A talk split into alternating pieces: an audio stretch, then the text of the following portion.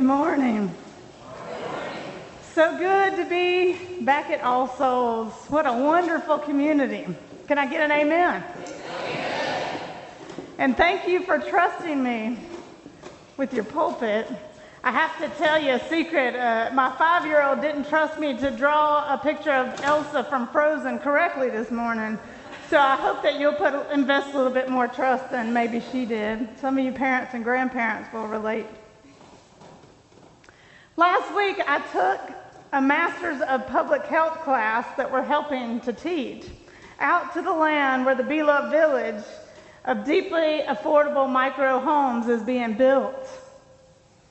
And there on the hill, I set up photographs of many of my friends who have died on the streets or because of the hells of poverty.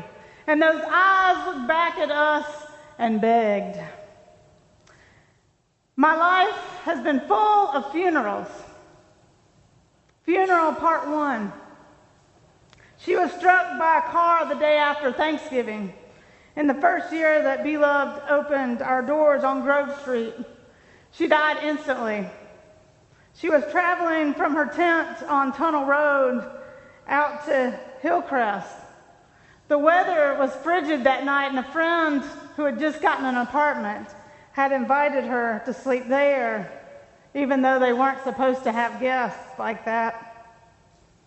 Through tears, we held the memorial service for her and there I reminded everyone that Tammy's last name was Levin. And leaven is what causes the bread to rise. And that her memory, her life, would help us rise if we would let it. You see, death can jar us, can bring us closer to what is real in this life, can help us to have ears to hear. Tammy's life was showing us would we listen? Tammy was screaming to us. Would we have ears to hear? You have been given Moses and the prophets. Listen to them. Jesus' parable in Luke 16 tells the story of a rich man and a man from the streets. On my way here, I saw a lot of folks from the streets. In fact, I opened my door this morning and on an old transistor radio, I heard, I got sunshine on a cloudy day. And I thought, isn't that the perfect song for this morning? Lazarus is at our gate. Lazarus' street name Laz, maybe Russ, maybe something more colorful.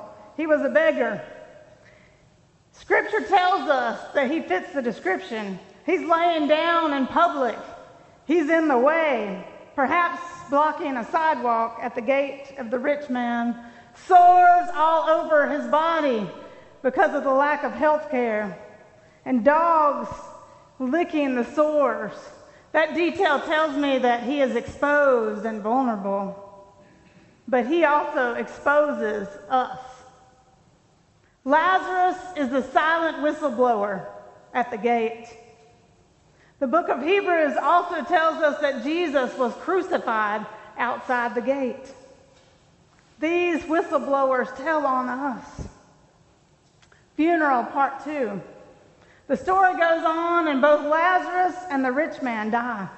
Lazarus is carried up by the angels to Abraham's side, presumably heaven, and the rich man goes to Hades, where he becomes a beggar.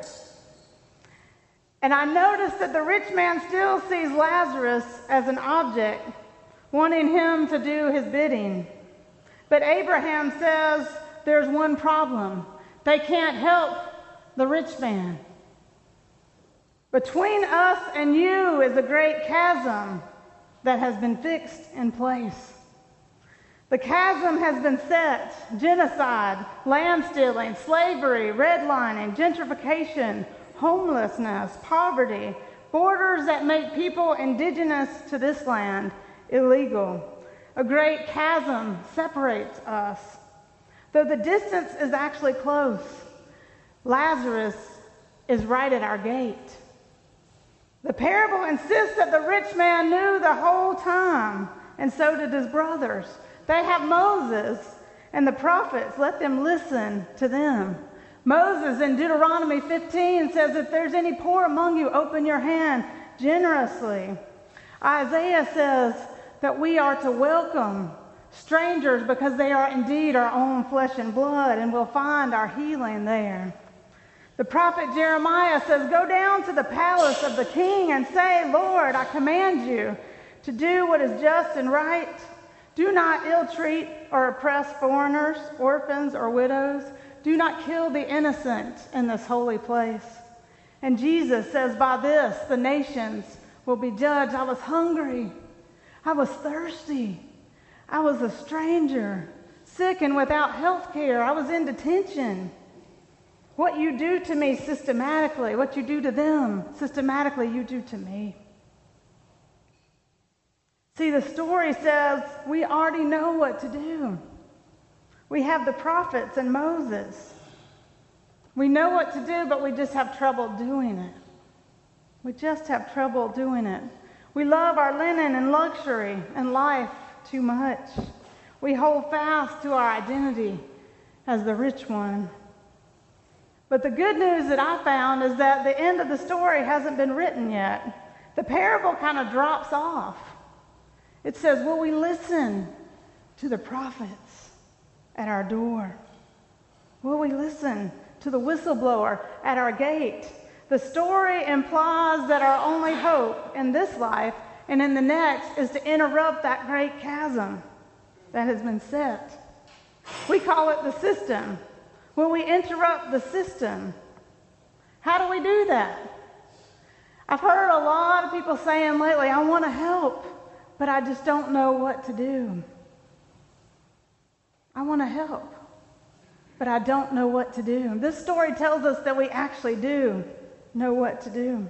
We must listen to the prophets at our gate and so transform our lives. The solution, salvation, liberation, equity, actually comes from the ground up. The Bible tells me so.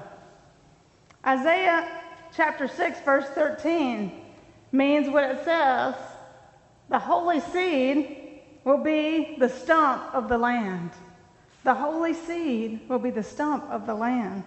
The very thing, the very person that we have cut down and marginalized is how we cross the chasm.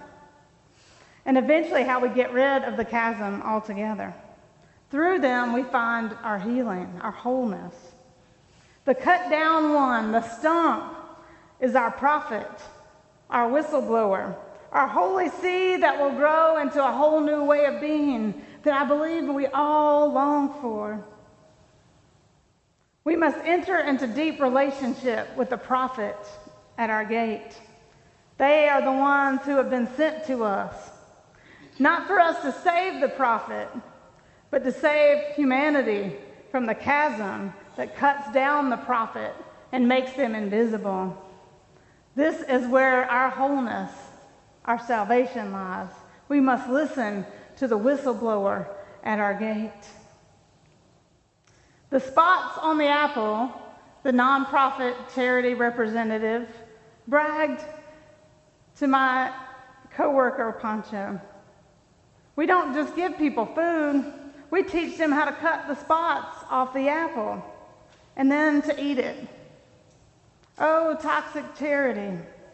We teach Mexican people, Salvadoran people, Guatemalan people who are farmers how to cut spots off of apples migrating for our seasons to pick our fruit in the broiling sun for 12 hours a day and for pennies a bucket. People who are expert farmers from the time of their ancestors. People who for millennia have had a love affair with the land, though they have been constantly uprooted from it and called illegal on the place they were born. It's easy to be the saviors and tell people what they already know when people just long for the apple. Equity, sharing, trusting the people. We say we want community, but the whistleblower is at our gate. And we love linen and luxury too much. We try to save the prophet when they've been sent to save us. Funeral, part three. I lay on the concrete for 11 minutes of death. 11 minutes symbolizing the 11 years we have left 2020, 2021, 2022. The minutes tick like hours, like days, like years. 2027, 2028, 2029, 2030. 500 young Lazaruses in Asheville sat at our world gate begging for us to listen to the voices of the prophets about climate change. This is the funeral for the planet if we do not change. This is the funeral for the planet if we do not change. I cried, ashes to ashes, dust to dust. In my priestly role, I began the die in political or spiritual, liturgical or prophetic. These are the strange acts that can save us all. Biblical prophets have always done bizarre things to get our attention before it's too late. Like these young Lazaruses laying out in front of City Hall or the young Lazarus that held their hands up in Ferguson, or those that fell to their knees at the border, like the ones who lay in the doorways of Asheville every night. The whistleblower is at our gate. This is the funeral for the planet if we do not change.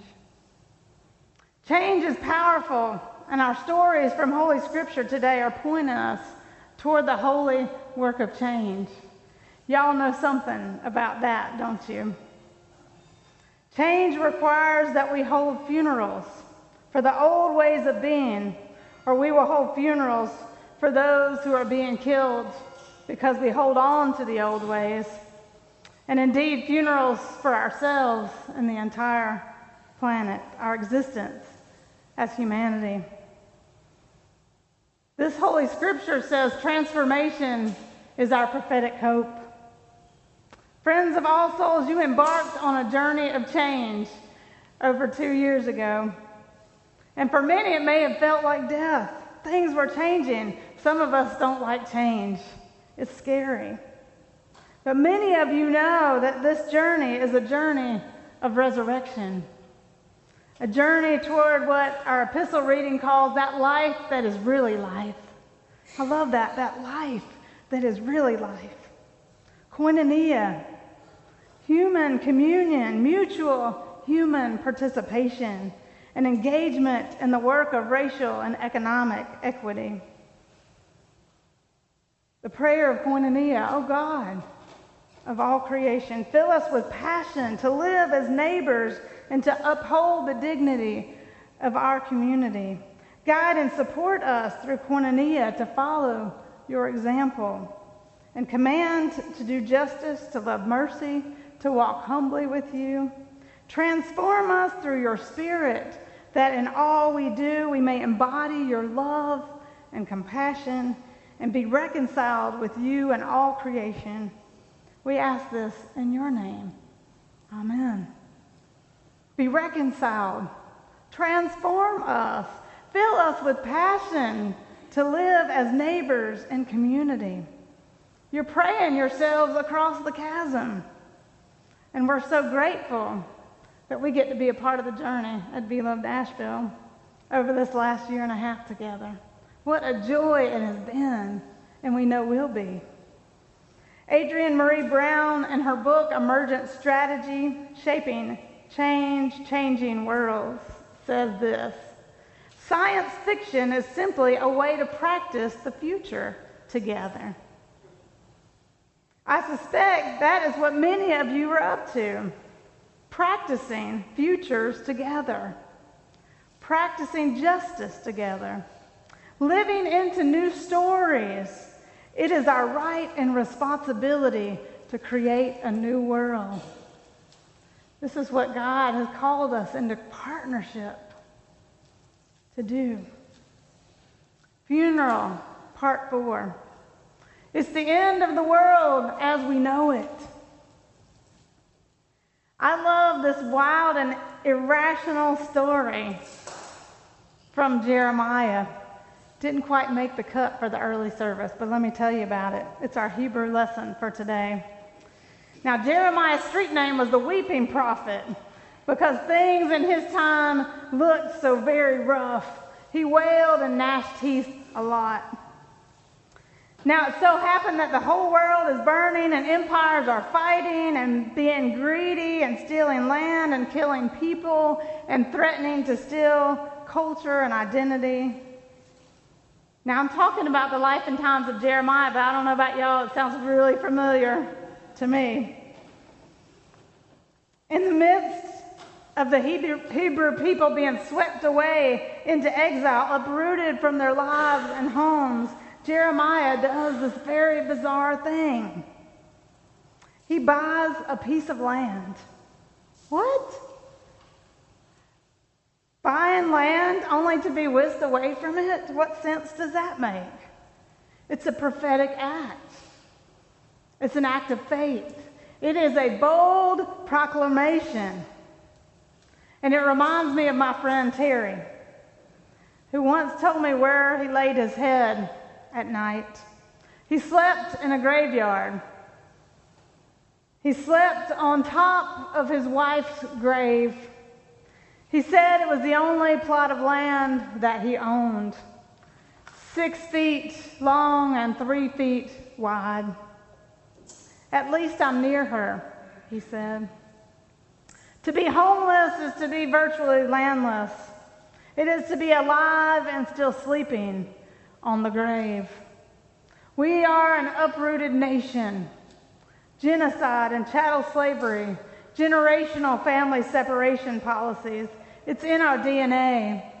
And I have come to believe that the epidemic of homelessness that we now face is a reflection of this uprooted history.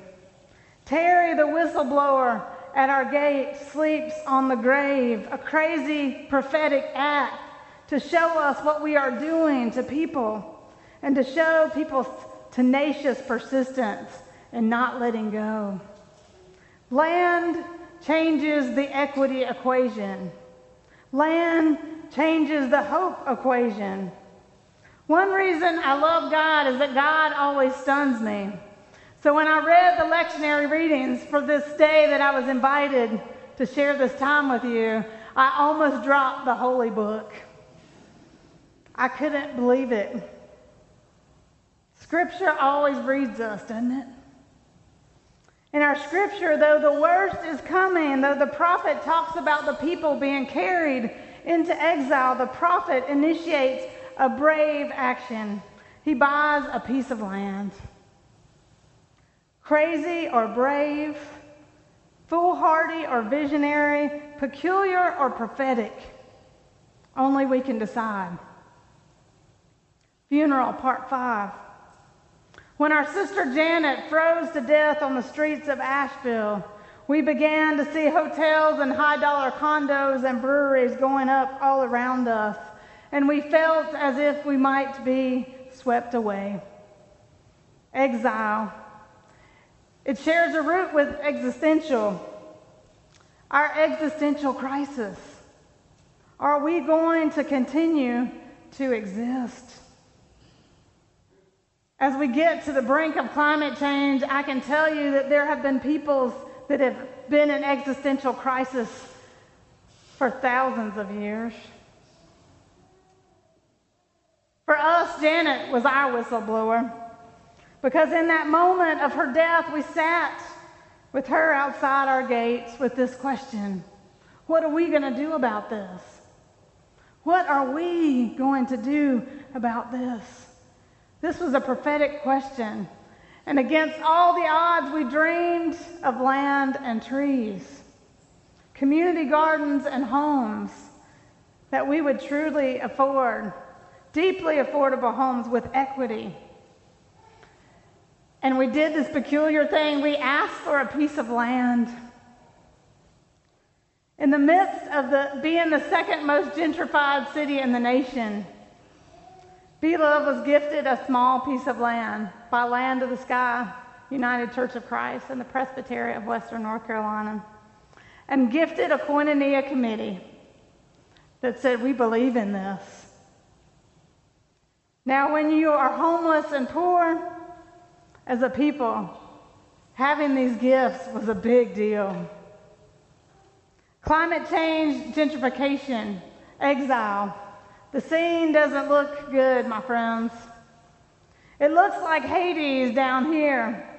But the good news is that we have whistleblowers at our gate, calling us into community, daring us to act prophetically, even if some don't understand, calling us across the great chasm that is set to invest in land and home and community, koinonia, together, to become whole again. I have a clergy friend, and she told me she visited her aging parents way down south, and she was trying to be a good child and help with chores, and so she was doing laundry. And she told me this miraculous thing that from her elder daddy's overalls, every pair, she pulled out hands full of seeds and nails and screws and nuts and bolts. Though he was in his later years, he was dreaming of planting and building. Perhaps he knew that the God of the universe has launched a cosmic building and permaculture project called the Beloved Community or the Kingdom of God. I think about that a lot with our work at Beloved Asheville. The world seems to be ending, and we're calling our community to plant and build. This is strange, prophetic behavior. It looks like a joke. And as Dorothy Day says, we are fools for Christ and wish we were more so. We are keeping good community with Jeremiah and the prophets at our gate.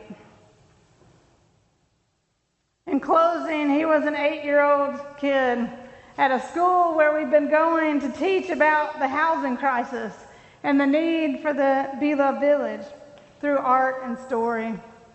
He bore the ancient prophet's name, and like a little child will lead, he said, Oh, these homes are for people like me. Me and my mom can barely make our rent every month. And we get a little food at the beginning of the week, and sometimes we get some more at the end of the week. Sometimes a friend helps us.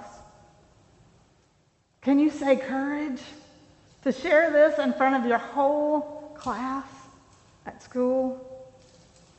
You see, the prophet doesn't care what the listeners will think of them. They care what people will do with what they say. They care whether people have eyes to see and ears to hear. And with this hearing, the Shema, as the Hebrew calls it, with this insight, with this burning coal on their lips, the prophets will tune our bodies, our actions, our praxis to the heart of God if we will let them. These homes are for me, the young prophet said. And isn't that true of us all? We all need to find our way home to each other and to the God who is our holy homemaker. That is the lesson of Lazarus and the rich man. They needed each other, but the chasm was set. I often sweep up after hospitality gatherings at Beloved. And some years ago, I started to tease our people. Y'all just keep this up. Keep moving the dirt keep bringing the real estate over here, and I'm just going to sweep it up. And one day, it'll be a big enough pile that it'll be a piece of land, and we'll all have homes. And they'd just laugh and laugh and laugh. And I'd say, Keep on moving that dirt. Keep on moving that dirt. Bring it on over. Beloved's been sweeping the dust for years. Foolhardy or prophetic, we know the ground and we believe that something is moving under our feet and though we may be swept away by exile, the prophets are at our gate and we're listening to them. These tidal waves, impoverishment, homelessness, racist policies like urban renewal, the waves of gentrification, systems that want to rip us apart from our people, our family, our place, and even our very own selves. But we just keep on shuffling around town, moving the dust with our feet. We believe that God intends for all of us to root in this ground, that God intends everyone neath their own vine and fig tree, that God intends to interrupt the chasm and to replace it with koinonia. You believe that too? The whistleblower is at our gate. Will we join them? Will we come home to each other? God is so good. We have everything we need to do that. The prophet is at our gate. Let us join them and all come home.